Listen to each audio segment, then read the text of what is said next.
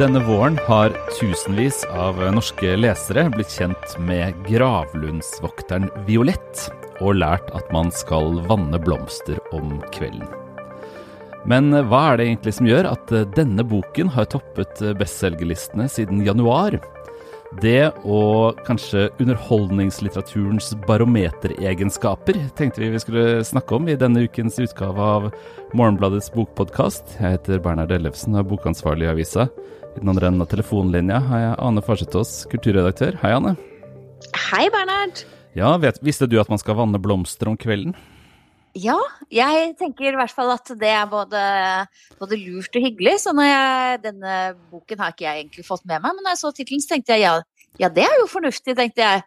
Fint med en bok som handler om godt hagestell. Ja, ikke sant? Er det ikke det, Bernhard? Jo, jeg er helt enig. Det er ikke så lenge siden at jeg lærte at det er da man helst bør vanne sine blomster, og så det er liksom sånn, det appellerer jo til meg det da. Tillitvekkende på en måte at det er i hvert fall forfatter som vet hva vedkommende snakker om når det gjelder titlen i forhold til vanning og hager. Nettopp. Det gjør også hovedpersonen da, hvis vi skal si litt om den romanen. Nå er det jo mange som kjenner til den. Den har altså ligget på toppen av bestselgerlistene i flere måneder allerede, men den handler altså om en gravlundsvokter som heter Violett. Det er en fransk roman dette her. Og vi møter altså denne kvinnen som pleier en hage og vokter en gravlund og møter mange mennesker på denne kirkegården og liksom bare samler opp deres skjebner og har en skjebne selv. Og dette er den andre romanen til Valérie Perret og har blitt en helt gigantisk europeisk bestselger. Og ja, hun vet hva hun driver med da, når det gjelder hage. Hun har lært at man skal vanne blomster om kvelden, for eksempel, og mye, mye mer. Ja, hva er det dette handler om? Døden? Er det et bestselgertema da? Ja, det... Nå snakker vi kjempebestselger her. Dette er jo ikke en bok som vi har valgt sånn tilfeldig. Det er liksom årets store bestselger. Ja, ifølge Kaplendam, det norske forlaget, så selger Perret her bedre enn Lucinda Riley, som jo i et 10 år har vært den bestselgende underholdningslitteraturforfatteren i Norge. Så det er jo en gigantisk bestselger, en kjempesuksess. Ja, hva er suksessoppskriften? Døden er jo sentralt, helt åpenbart. Hun befinner seg jo i nåtidsnivået av fortellingen på en kirkegård, og det er veldig viktig.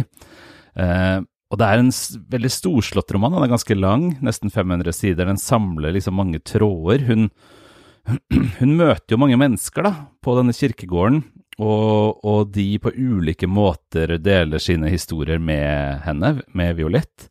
Og vi skjønner jo at en slags gjennomgangsmelodi er at disse ulike menneskene har opplevd kjærligheten i livet på en eller annen måte som ikke helt passer inn, og som skaper sånne lange, tragiske, romantiske linjer i livene deres, à la broene i Madison County, som mange vil huske sikkert. Det er liksom den typen fortellinger som surrer og går. Men så viser det seg etter hvert at hun Violett selv har en enormt dramatisk fortelling da, som forklarer hvorfor hun har havnet på denne kirkegården.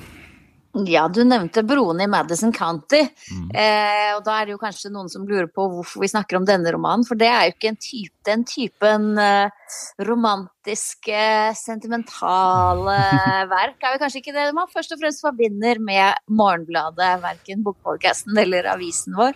Nei, hvorfor ikke det, tro? Vi burde snakke mer om romantiske bøker, selvfølgelig.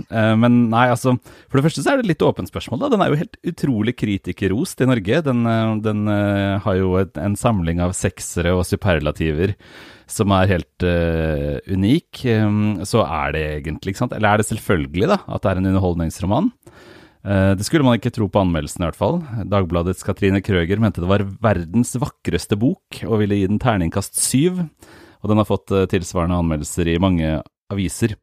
Men det er en underholdningsroman, og jeg mener den er ganske ærlig på det. Omslaget har tross alt en kvinne med ryggen til på fotografiet, som er det sikreste sjangerkjennetegnet.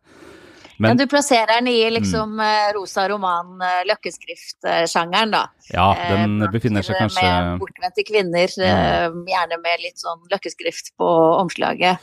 Ja, den hører trygt hjemme der altså. Og ikke sant, det som ofte kjennetegner fortellingene i sånne romaner er jo at en mystisk og mørk fortid avdekkes i løpet av fortellingen, som viser seg å være bestemmende for hovedpersonen, gjerne en kvinne, i nåtid. Og det er også til de grader tilfellet her. Men jeg tenker en mystisk og mørk mann pleier jo også gjerne å høre hjemme da, i dette bildet. Her er det flere mystiske og mørke menn. Noen slemme og andre snille og romantiske, men vakre er de alle sammen. Nei, altså hvorfor interesserer vi oss for denne boken da? Det er jo kanskje to grunner til det også. For det første har vi jo skrevet en del før om hva skal jeg si, løkkeskriftlitteraturens liksom, stigende dominans i det norske bokheimen, rett og slett? Absolutt. Dette har vi jo skrevet om lenge. Tilbake i 2013 så skrev du en kommentar om å lese seg nedover, der du var ganske hard mot den tendensen til at denne type litteratur som ser ut som litteratur, men kanskje egentlig er en form for underholdningslitteratur, i så stor grad ble prioritert av de tradisjonelle forlagene for oversatt litteratur, og at det foregår en slags utskiftning av mye av den oversatte kvalitetslitteraturen med denne type mellomskiktsromaner som kanskje kunne vært kioskromaner tidligere, men som nå er bokhandelromaner og selges av de etablerte forlagene. Ja, det var jo liksom det at folkelesningen så ut til å forskyve seg da. Det var jo en analyse vi hentet fra litteratursysiologen Cecilie Naper, som særlig hadde sett på hvordan liksom, krim og underholdningslitteratur dominerte mer og mer på bestselger og utlånslister utover 90- og 2000-tallet. Og da, for 10 år siden, så var jo på en måte denne løkkeskrift «Kvinne med ryggen til»-boka ganske ny i og for seg. Og at den liksom også tok plassen til, hva skal jeg si det, i hvert fall til dels tok plassen til mer lødig folkelesning, kan vi si. Altså Roy Jacobsen eller Lars Saabye Christensen, eller romaner som solgte masse, og som har ganske høye litterære ambisjoner, og som ble diskutert over lunsjbord og på lærerværelser og så videre, på en måte ble i hvert fall delvis fordrevet av kiosklitteratur i nye gevanter. Nå er jo det på en måte det er som å si at man blir våt når det regner. Det er jo liksom helt et gitt faktum nå. Men denne romanen her er jo, altså, hva skal jeg si da? Den stiller liksom spørsmålet litt på nytt for meg da. Så det er interessant. Hva skal vi si om disse bøkene som så mange leser nå, når det er ja, på en måte en selvfølgelighet at de dominerer? Ja, det er jo blitt en selvfølge, som du sier. I denne saken var fra 2013, så sier forsker Cecilie Naper at hun tror at det vil skje, at denne litteraturen vil bli dominerende, og at den også i stor grad da flytter lesere, da kanskje lesere som før ville lese tradisjonell kiosklitteratur, leser denne litteraturen, som også har noe med at utdanningsnivået har blitt høyere, så alle de tingene har skjedd. Karin Haugen, som er bokredaktør i Klassekampen, kalte det for litteraturens kongekrabbe. Altså, kongekrabben, den er jo en art som sprer seg og fortrenger tidligere arter. Det har jo skjedd. Men kongekrabbe kan jo også spises, det er jo også godt. Det er sinnssykt godt, det har vi lært etterpå. Ja, det har vi lært etterpå. Ja. Har vi blitt vant til disse kongekrabbene her også? Ja, det har vi. Jeg har i hvert fall blitt vant til det. Og så har det jo vist seg å ikke helt fordrive alle andre arter, da. Det dukker fortsatt opp i en og annen litterær roman som kan toppe bestselgerlistene. Det har ikke blitt helt umulig. Det er oksygen igjen i rommet til andre typer litteratur. Men så er det sikkert også litt sløvhet, da. Altså, hva skal man gjøre, liksom? Det er disse bøkene finnes, det hjelper ikke så veldig mye å rope og vifte med armen om at man burde lese noe annet. Det er sånn det er.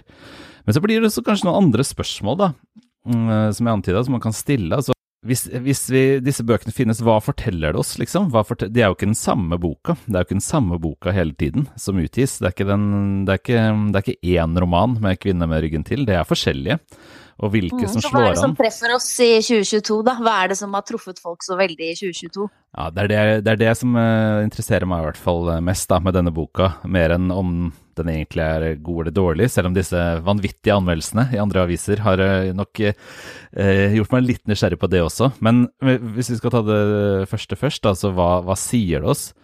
Så er det jo interessant at dette er en roman, ikke sant, som tar oss med til en kirkegård. Den handler om død, om forgjengelighet, om sorg, om lidenskap og lidelse, liksom i en sånn veldig konkret forstand. Og der synes jeg det er interessant å se hvordan den har reist, altså, fordi at den kom jo i Frankrike i 2018, men den fikk jo et ekstra oppsving i Italia i 2020. Den solgte altså over 1 million eksemplarer der, og fikk helt enorme anmeldelser med seg på veien, som nå selvfølgelig står resitert på den norske utgaven. Og det er klart, da blir det nærliggende å lese det som en slags koronasuksess, tenker jeg. Ja, ikke sant? For det spekuleres i det at dette er liksom et svar på pandemien. På hvilken måte kan det sies å være det? Ja, ikke sant? Boka kan jo ikke være det, for den er skrevet i 2018, men suksessen kan være det, tenker jeg. Og det er jo nettopp fordi at døden ufarliggjøres veldig her, altså.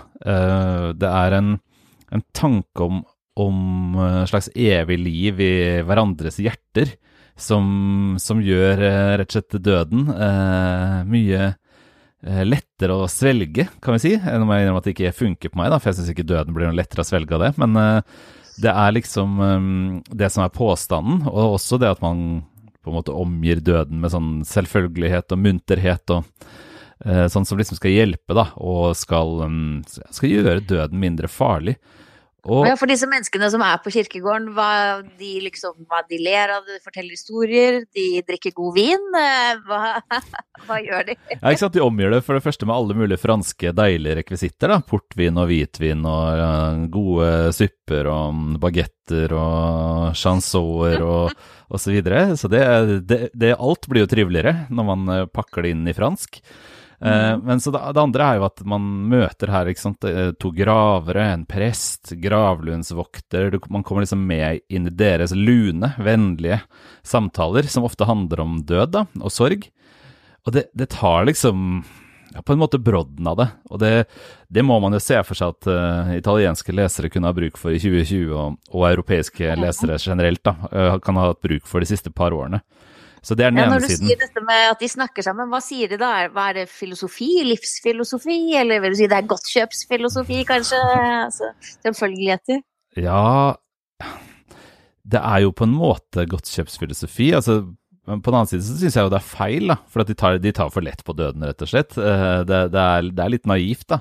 Men det handler jo mye om at man lever videre i hverandres hjerter, rett og slett. At altså, ikke sant? Det er en viktig kjærlighetshistorie her som handler om at en mann og en dame har på en måte hatt en slags sånn utenomekteskapelig relasjon, da, som har vart hele livet, og de forenes aldri ordentlig i livet, de klarer ikke liksom å få det til å gå opp, men de begraves i samme grav, ikke sant? Og det liksom legges veldig stor vekt på, og det har jo ikke en dritt å si om hvor man blir begravd, man er jo like død uansett.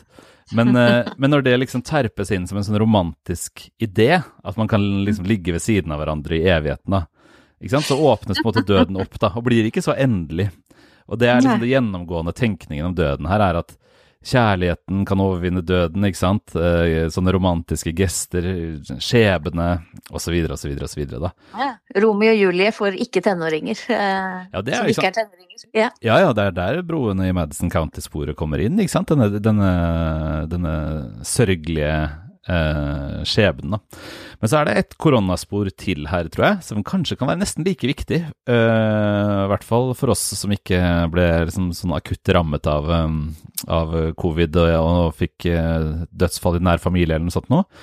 Så er det også en slags karanteneroman, faktisk. Ja, hvordan da? Nei, altså, det er et veldig lite liv som beskrives. Hun Violett, hun reiser nesten aldri, hun går knapt ut, hun snakker bare med disse 3, 4, 5 menneskene på kirkegården. Hun er kjempeopptatt av liksom en god sitron, hagen, ikke sant? Sitt ene lille glass portvin hver kveld.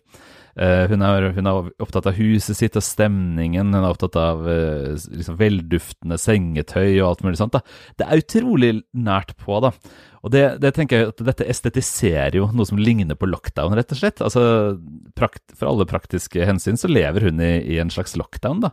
Og det er jo et vidundelig lockdown-liv hun lever, med god mat, og liksom hun mistrives aldri med få menneskers selskap og så videre. Så det estetiserer jo, og hva skal jeg si, skaper et hyggelig bilde av et liv som er i tilnærmet karantene. Og det tror jeg faktisk kan ha hatt en slags appell da, i en periode hvor vi har levd veldig sånn, sosialt og geografisk og fysisk på en måte, avgrenset liv. Men du leser jo gjerne lange, tykke romaner om bittesmå ting og helt hverdagslig liv der ikke så mye skjer. Du faktisk så liker du sånne romaner ganske ofte. Og i tillegg, sist jeg sjekket, så trodde jeg til og med at du likte både vin, bagetter og stauder, og til og med har du skrevet en bok om døden. Så estetisk sett da, likevel, dette appellerer ikke til deg. Nei, det gjør jo ikke det da. Jeg synes det er for enkelt, rett og slett, og for sukkersøtt, liksom by far. Men du er jo inne på noe som jeg tror har også med appellen å gjøre, og som vi faktisk har snakket om i podcasten her tidligere, altså hvordan underholdningslitteratur, eller på en måte litteratur som prøver på mer enn den får til, ofte kjennetegnes av at den rekvisiterer universet sitt på en veldig sånn betydningstung måte, ikke sant? At du møblerer den litterære verden med ting som skal bety noe, ting som leseren skal identifisere seg med eller like. Akkurat kulturuttrykkene som denne romanen er rekvisitert med er ikke helt min gate da. Hun har et religiøst forhold til John Irving, som ikke er min mann i litteraturen akkurat. Men ikke sant? Hage, vin... Ja, ting som det er vanskelig å mislike da. Jeg tror det liksom skaper et sånt rom da, som man kan la seg forføre av å interessere seg i, og liksom lokker oss inn, og det er et veldig vanlig triks i litteraturen. Per Pettersson gjør det også liksom, med sine losjakker og biler og ikke sant. Den der litt sånn spekulative rekvisiteringen, den finner man høyt og lavt i litteraturen, og derfor får man ofte den effekten da, ikke sant, at det er romaner som handler om ja, folk som leser modernistiske klassikere og gjør ditt og datt som vi også liker, likevel ikke er så bra da. Ja, det er vel det Roland Barthes kalte virkelighetseffekter. Yes, ikke sant, og dem er det mange av.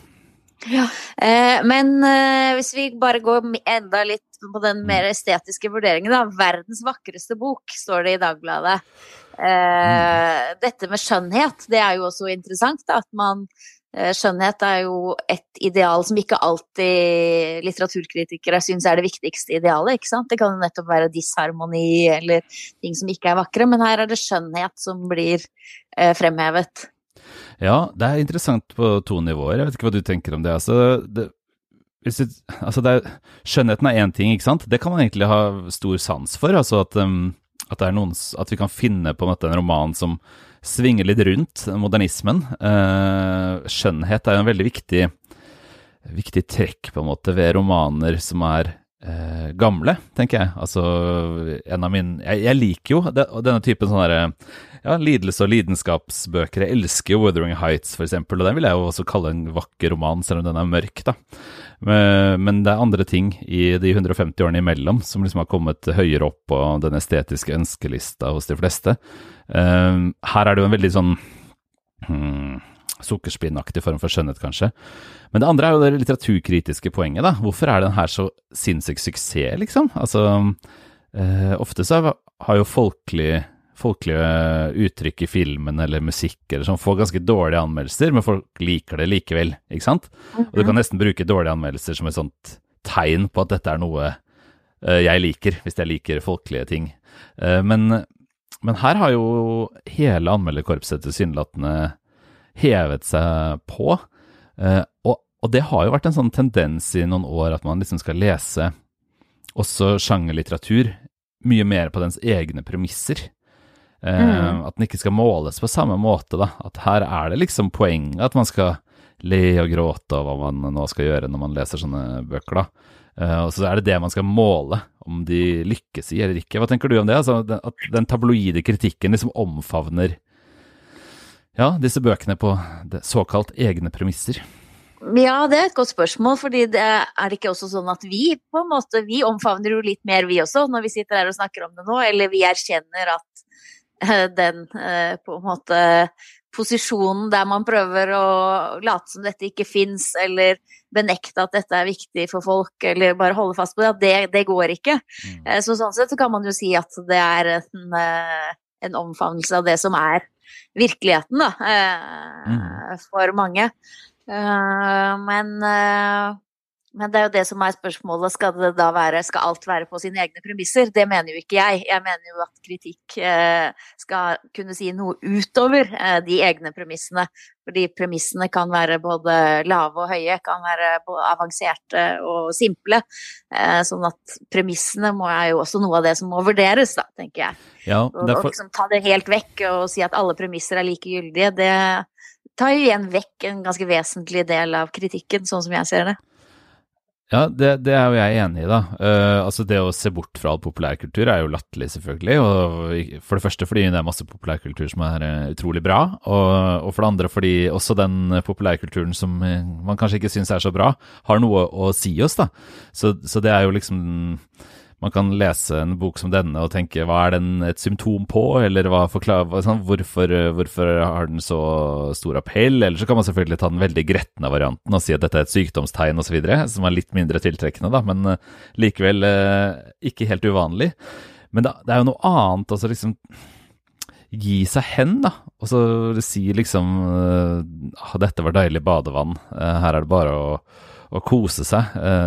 Det gråtevakkert, som Dagbladets Krøger kaller det, som jo anmelder andre seriøse bøker og liksom med på det I en annen anmeldelse. Det en merkelig form for sånn målgruppetilpasset kritikk, eller hva man skal kalle det, en merkelig tillempning da, av kritikken, når man legger alt annet til side og sier her, når en bok ser sånn ut, når den kommer til oss på denne måten, da plutselig mine forventninger noe helt annet. Da det bare følelser og liksom evnen til å lokke frem tårer som teller. Noe av det samme gjelder jo litt Instagram-poesi, som du også I anmeldelsen din trekker fram at noen av setningene kan minne om Instagram-poesi. Det jo litt det samme som gjelder der, at det en diskusjon det, ikke sant? Det helt... om det bare helt håpløst å stille de samme kravene til såkalt Instagram-poesi som man gjør til poesi, at da sier det seg selv at den ikke lever opp til det. Men da må man ta 2 skritt tilbake da. Hva greia liksom? Hva kan litteratur utrette? Hvorfor bruker man tid på det? Hvorfor det interessant og viktig? Og så har man noen tanker om det, og det jo gjerne det som utgjør ens litteratursyn, ikke sant? At man mener at litteratur kan forsyne en med nye tanker på et eller annet vis, gjerne ved hjelp av språk som litt annerledes enn det man vanligvis bruker, for eksempel, ikke sant? At fortellinger kan åpne opp liksom, låste situasjoner med nye perspektiver og synsvinkler, og så har man et sett med sånne ideer om litteratur som man går til den med, og som ikke sånne sjekkliste eller kriterier eller noe sånt nå, men som liksom det som styrer en inn.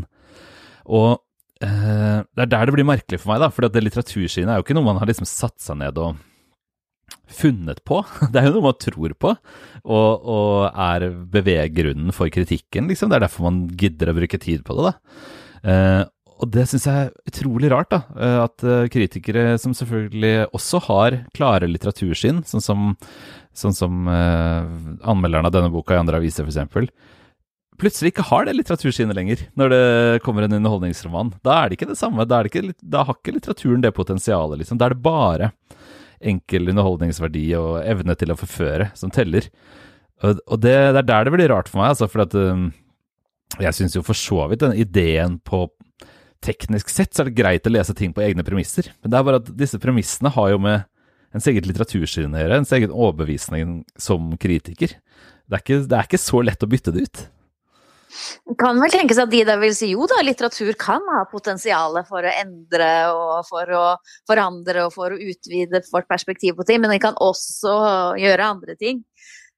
Men sånn jeg forstår deg, så mener du I alle fall at denne boken her, «Å vanne blomster om kvelden», ikke har dette utvidende potensialet, kanskje utover da å forklare de som ikke vet at blomster skal vannes på kvelden, at det den lure tingen å gjøre. Ja, ikke sant? Det jo et veldig godt tips da. Så hvis man kommer ut av denne boka med den lærdommen, så var den jo vel verdt de timene det tok å lese den. Det har man gledet av resten av livet.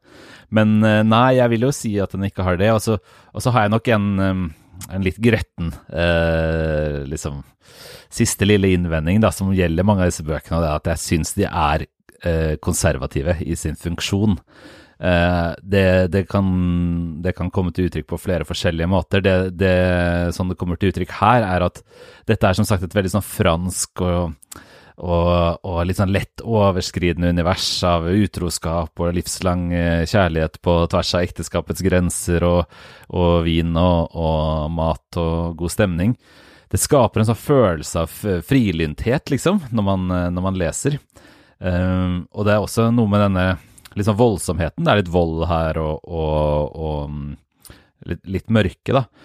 Som kan gi den samme følelsen, at liksom intet menneskelig denne forfatteren fremmed, her det rom for alt. Og det stemmer på en måte ikke I boka, synes jeg. Jeg føler at dette sånn quasi-frilynt, altså at det en slags safe space da, hvor man liksom kan late som alle disse tingene, late som all denne friheten, denne litt sånn lett kulturradikale holdningen til livet, mens det egentlig en veldig trygg og hva skal jeg si, renslig ramme for det, at det på en måte får en slags konservativ funksjon for meg, så det vil være det skikkelig grettende siste lille poenget da. Det frihet og overskridelse innenfor trygge konservative rammer. Ja, ikke sant? Som jo da igjen vil ta brodden fra den ekte friheten, den ekte overskridelsen.